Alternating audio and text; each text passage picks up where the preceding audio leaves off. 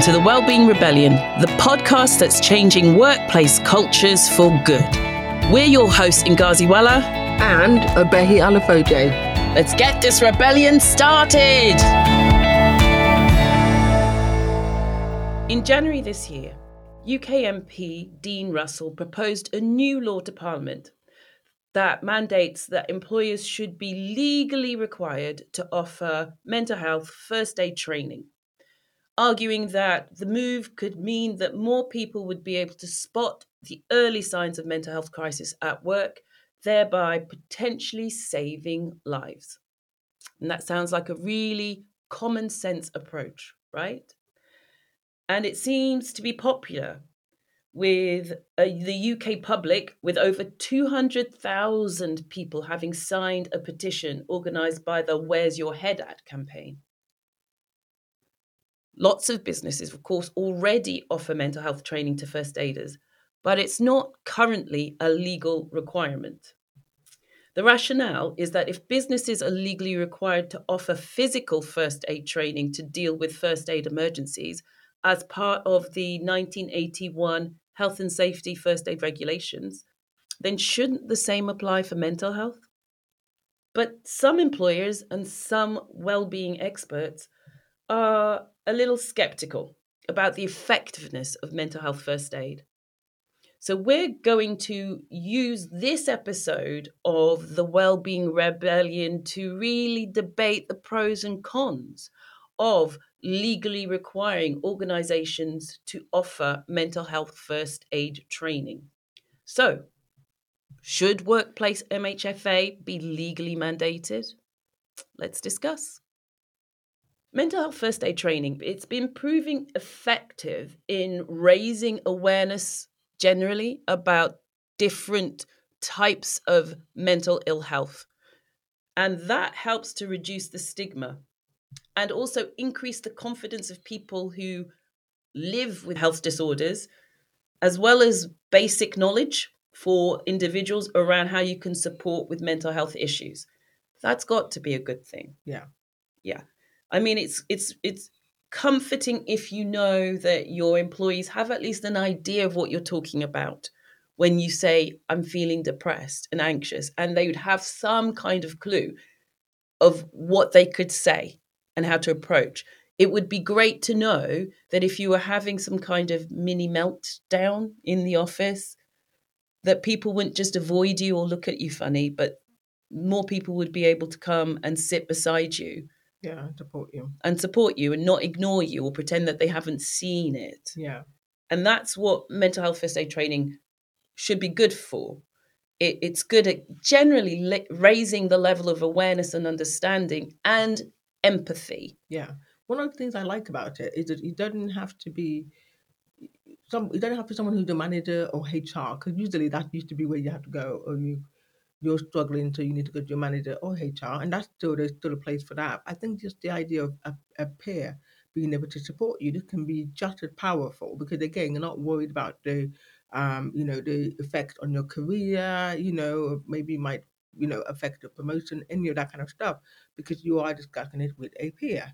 So mm. I quite like that idea. And again, for people who, you know, someone to talk to outside of your household, especially if sometimes it's at home mm. that has the problem, then being able to just talk it over with someone who's been trained to listen a little bit, but not a therapist, of course. It's just someone being able to just support you and hear you, and maybe, and then of course, ideally send you to a, the right place to get some support.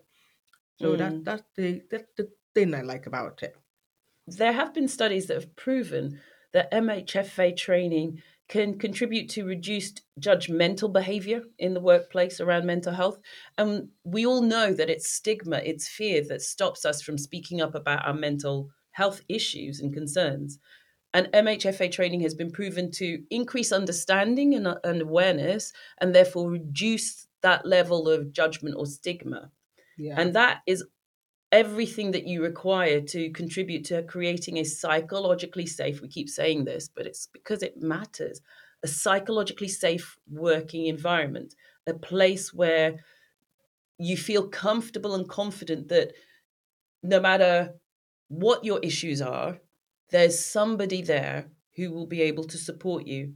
Um, and that leads to higher staff retention, increased creativity, and more sustainable productivity. So, this is a good thing. And there's an example from Royal Mail. There's this story from a guy called Mick who works for Royal Mail and has done so for over 20 years. And he's really passionate about increasing workplace discussions and support around mental health. Mick suffered depression and post traumatic stress disorder after serving in the First Gulf War. And his mental health issues are known by everyone who works with and around him because he discusses it deliberately and with intention with his colleagues, knowing that talking about mental health can help to remove the stigma surrounding it. And I completely understand what Mick's talking about, Yeah. having experienced it myself. Uh, when I started this business, was the first time I really had to come full forward with my story, the warts and all story of what I had. It was confronting to start with, but the acceptance and understanding and frankly the the love that I got makes it easier every single time. And I know it makes it easier for people who are listening in the audience who also struggle with their mental health to connect with people about that topic. So I know it works. Yeah. Um, the other sort of argument for um, making mental health first aid mandated legally is the fact that it does have evidence that it had reduced occupational health referrals for stress, anxiety, and depression by 75%. So there is the, the evidence to suggest that it will do something simply because um, we already know that in the last, what, 2021, 2022, half of all work related health cases were stress, depression, and anxiety. And employers lost around 70 million workdays due to this. So I think, again, this will help to keep that corporate social responsibility high on the agenda, on the business priority agenda. Um, and again, because I can't forget the Deloitte 2022 report that said poor mental health costs UK employers up to 56 billion a year. So any Hmm. measure that can help reduce it should be examined, which is what we're doing right now, isn't it? Hmm. So there was an example from the Mental Health First Aid England case study. So Thames Water. I like the fact that they're naming them because it gives us an idea of the organizations who are utilizing this um, opportunity to, you know, make sure the mental health in the workplace is at its optimum for their staff. So Thames Water, largest water and sewage company in the UK, um, serving 50 million customers around, you know, Thames Valley in London, right? So many of their employees work shift pattern, they work by themselves, so the work can be demanding, high risk. And so what they found in the past five years, they trained 350 um, mental health first aiders, which had seen an 80% reduction in work-related illness absences due to this training. Which means that people feel comfortable talking to someone, they have access to someone they can talk to, which means that they might get extra support to maybe use the EAP, maybe contact the GP, but something that said there's the first point of contact to be able to express the feeling of loneliness or the feeling that you're stressed or any of that kind of stuff that might even be more if you're working by yourself or in a shift pattern, late night shift and Mm. morning shift where you don't really see people. So that's one of the things that I quite liked about that. And then there's another point, which is the fact that mental health first aid training can aid in reducing high staff turnover.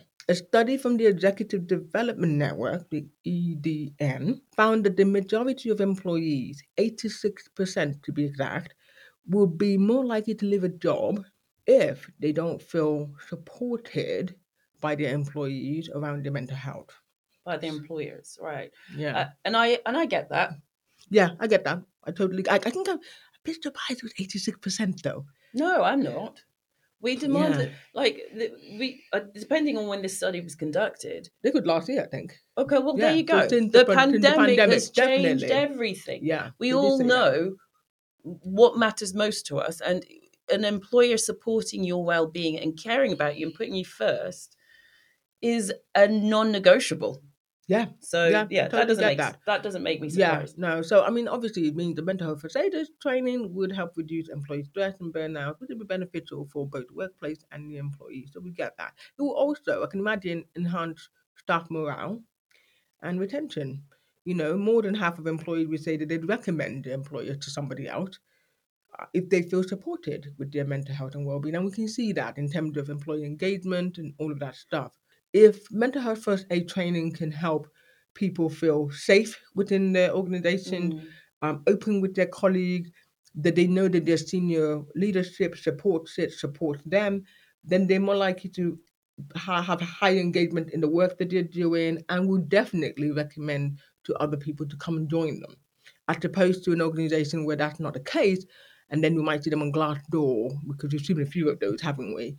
Um, and also increased in employment tribunals, and a lot of those we found out is about nine out of ten um, of discriminated cases are linked to, or disability discrimination cases are linked to mental health issues that were not resolved.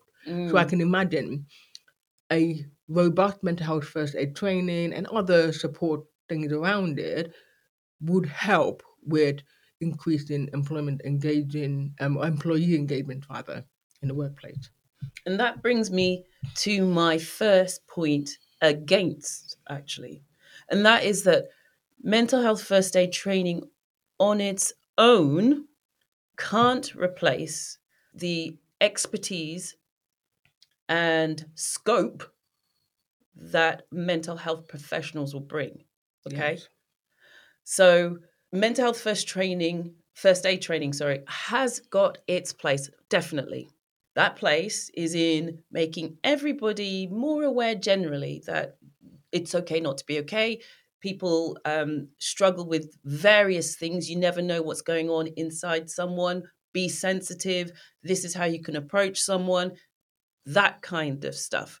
But it, it doesn't. aid. It doesn't provide the kind of 360 um, degree support that a mental health professional like Aurora or any Or organization that therapists or yeah. psychologists and like I did a lot of uh, professionals that are equipped to deal with mental health issues. But I think the point you're trying to make is the mental health first aider job is to first offer first aid and then encourage the affected individual to seek help with a GP therapist, so on and so forth. but the point I'm actually also trying to make is it's it's just one piece of a puzzle. Yeah. It is the mental health professionals. Yes, they are the ones who are going to treat. Mental health first aiders are just that. Just because you've received first aid on site doesn't mean you don't also need to go to A&E. You you still need to go to A&E. It's just the first phase of triage, right? Yeah. Similarly, just because you've spoken to a mental health first aider doesn't mean you don't need to go and see a counselor or a therapist. That's true. Yeah. But also, as an employer, you need to be aware that mental health first aiders don't deal with strategy. They don't tell you what your well-being calendar should look like. They don't help you to train your line managers. They can't. Not Yeah, it's not their Yeah. job. So it's only one small piece of the pie. And that's Yeah. why I say mental health professionals on a on in a 360 scale, not just therapists and coaches, but the whole piece of the pie. Yeah, and that brings me to the issue that I do have with mental health first aiders who've been trained because um, usually they're people who want to help, they probably experience it, Mm. just like um, Mick from Royal Mail, um, and they want to support people. But then sometimes you can see how the boundaries and lines might get blurry. Yeah. So especially, you know, they want to help their colleague, they're, they're dedicated to doing that, especially if it's taking a while for their colleagues to get formal help. So with a Mm. wait list in the mental health support, you know, for mental health support in the UK, about 35 weeks, right? So you can imagine for someone like Mick, um, he's going to be like, okay, so while you're waiting, uh, then this person might come, oh, Mick, can I have a chat again? And then before you know it, he's now attempting this therapy style thing going on there that he's not really equipped for. So that's what I feel like the mental health first aiders might feel compelled to take on more they can handle. They don't want to say, okay, can you please talk, stop talking to me now? And let's just wait for your Mm. GP to get back to you. So I feel like poor Mick and other mental health first aiders just start to feel uh, when did they push back and go, actually, I can't talk to you today. You need to really go and get a therapist or pay for one if you're still waiting so long for them.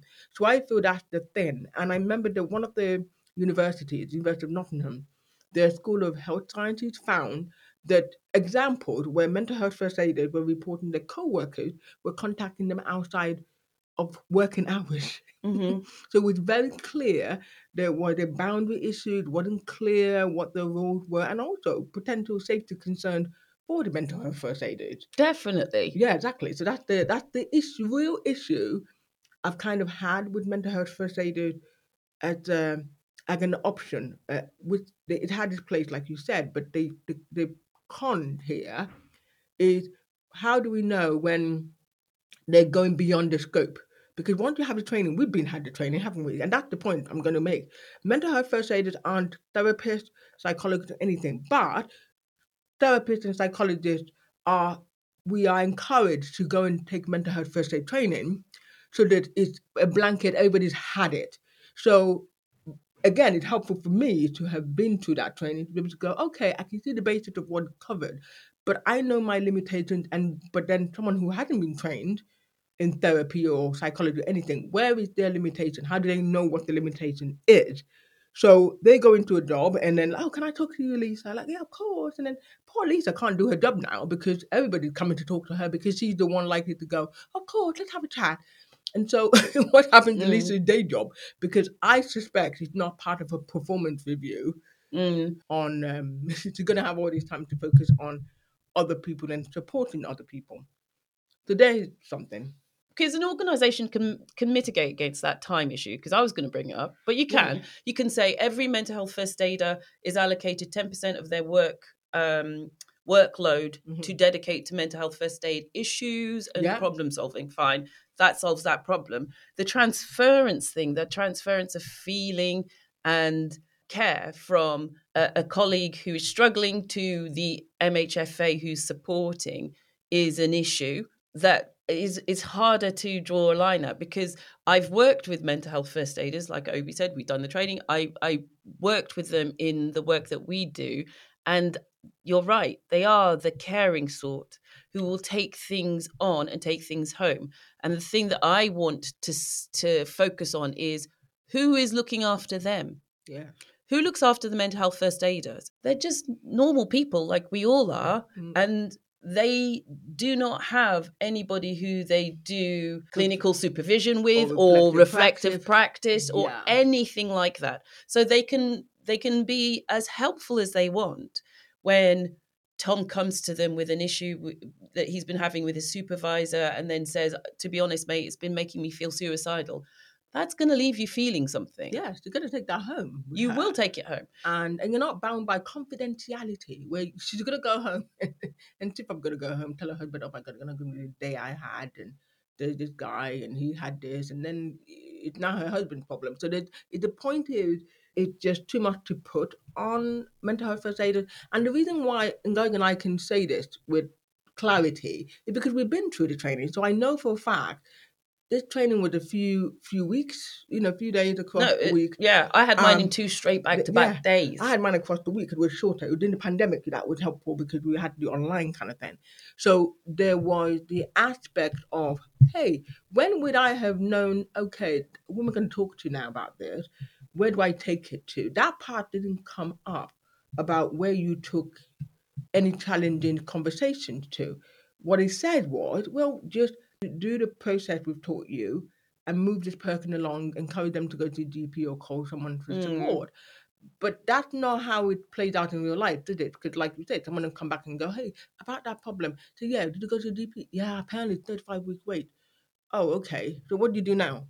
Mm. Um, and I know some people some people are better at drawing boundaries yeah, some people are, and that, that But the fact. Yeah. the the fact is you it's very hard not to care about how someone is doing when you've been Yeah. supporting them even Yeah. myself as a professional coach i find it very difficult not to care about my clients and their progress Yeah. um, but i don't work with them every day i don't see them every day and they have to make an appointment to contact me and i'm very clear about the boundaries in my professional role Yeah.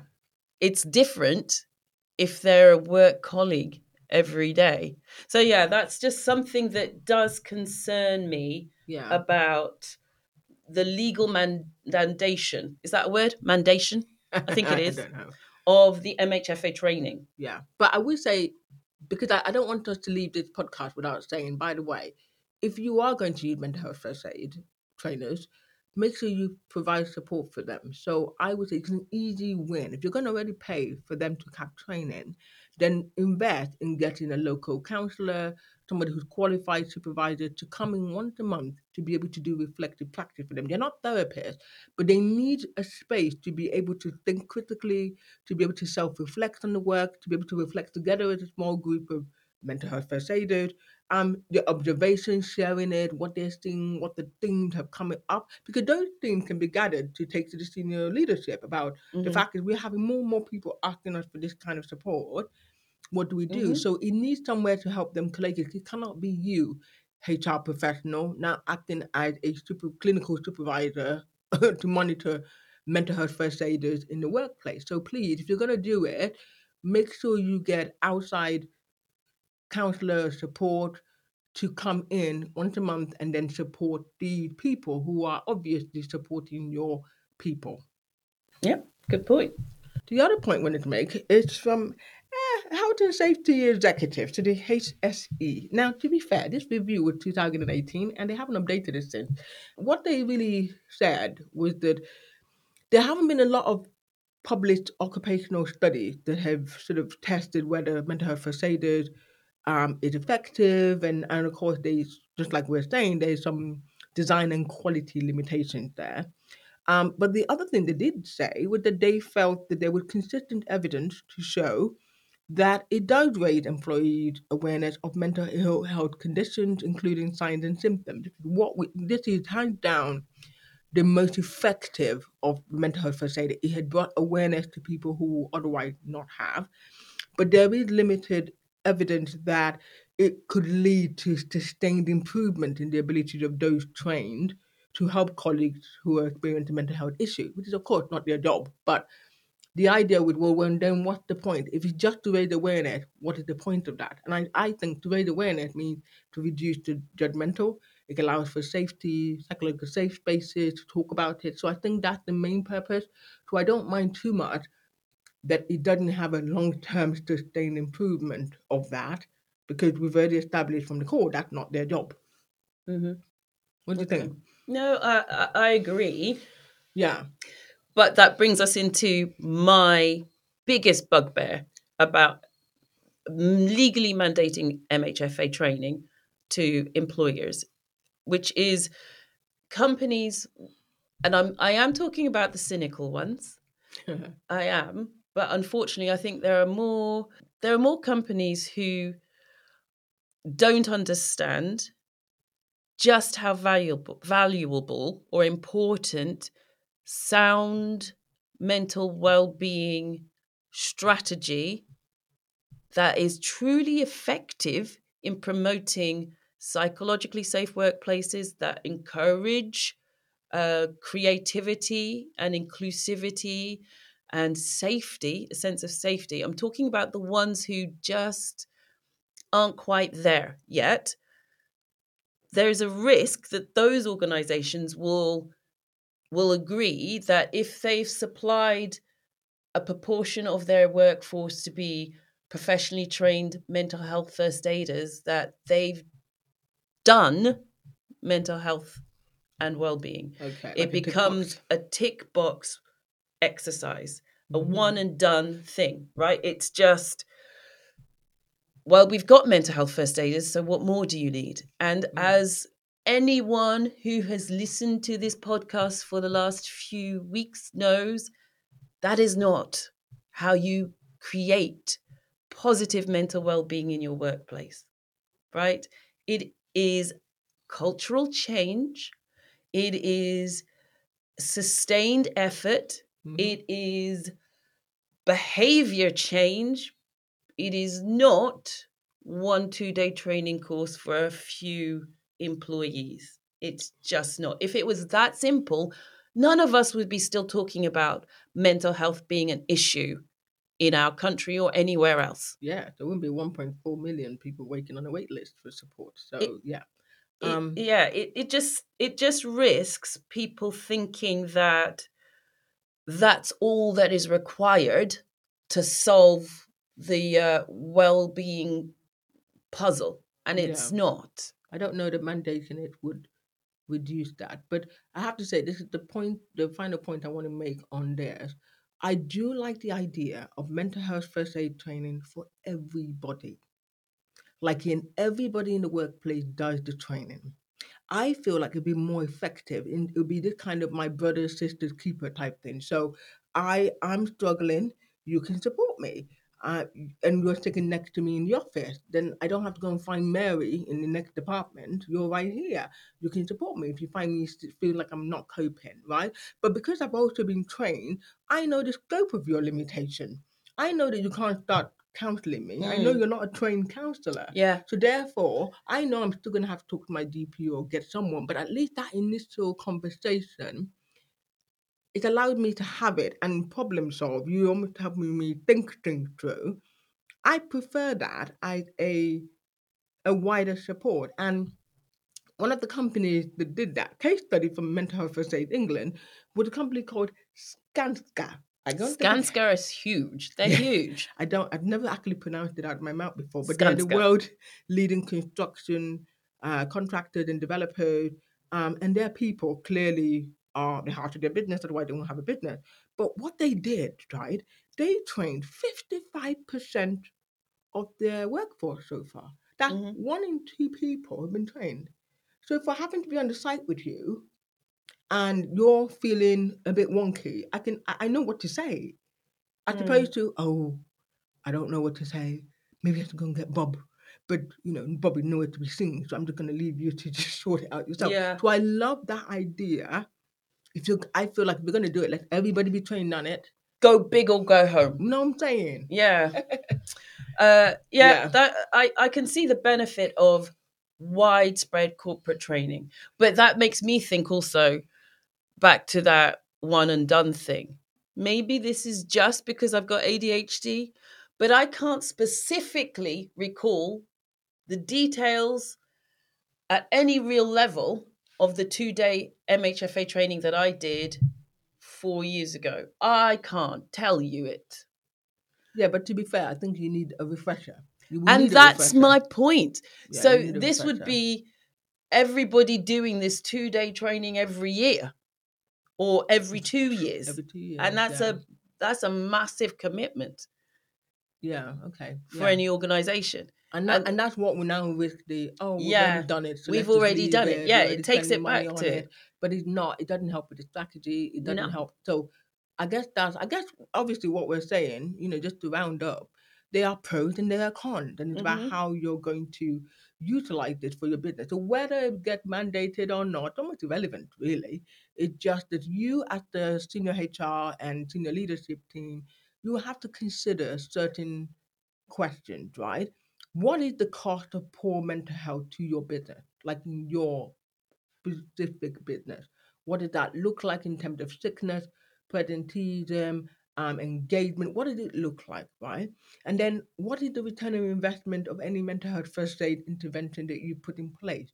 How can you ensure that everyone knows the scope and limitations of the mental health first aiders that you have trained? How often are they getting trained or retrained? How can you support the mental health first aiders that you've got? Are you doing reflective practice for them, like I already suggested? Are you going to do that? How much that going to cost? How is that going to help more people have time to be able to take on that work? How do you ensure that your mental health first aid strategy, you're going to call it that, doesn't become a one and done tick box exercise? Mm. How do you do that? So there's a lot. There are arguments for and against. I'm still not entirely sure on which side of the debate I I fall, but I'm curious to know what you guys think. So please do feel free to comment with whether or not you think that mental health first aid should be legally mandated. Um, let us know what your thoughts are and your arguments for and against. We'd love to hear it. Definitely. We're on LinkedIn. So message us and say, by the way, I think this. I would love to hear from people to think whether or not they think, oh, I think I vote for mandated, or actually, I don't think so. We'd lovely to hear your voice there. See you later, Rebels. See you later, Rebels. Thanks for listening to this episode of the Wellbeing Rebellion. If you liked what you just heard, please share it with your colleagues, follow us on LinkedIn, the links will be in the show notes, and generally show us some love. We want to build a whole army of fellow rebels who want to create positive workplaces for everyone. Will you join the rebellion? See you next time.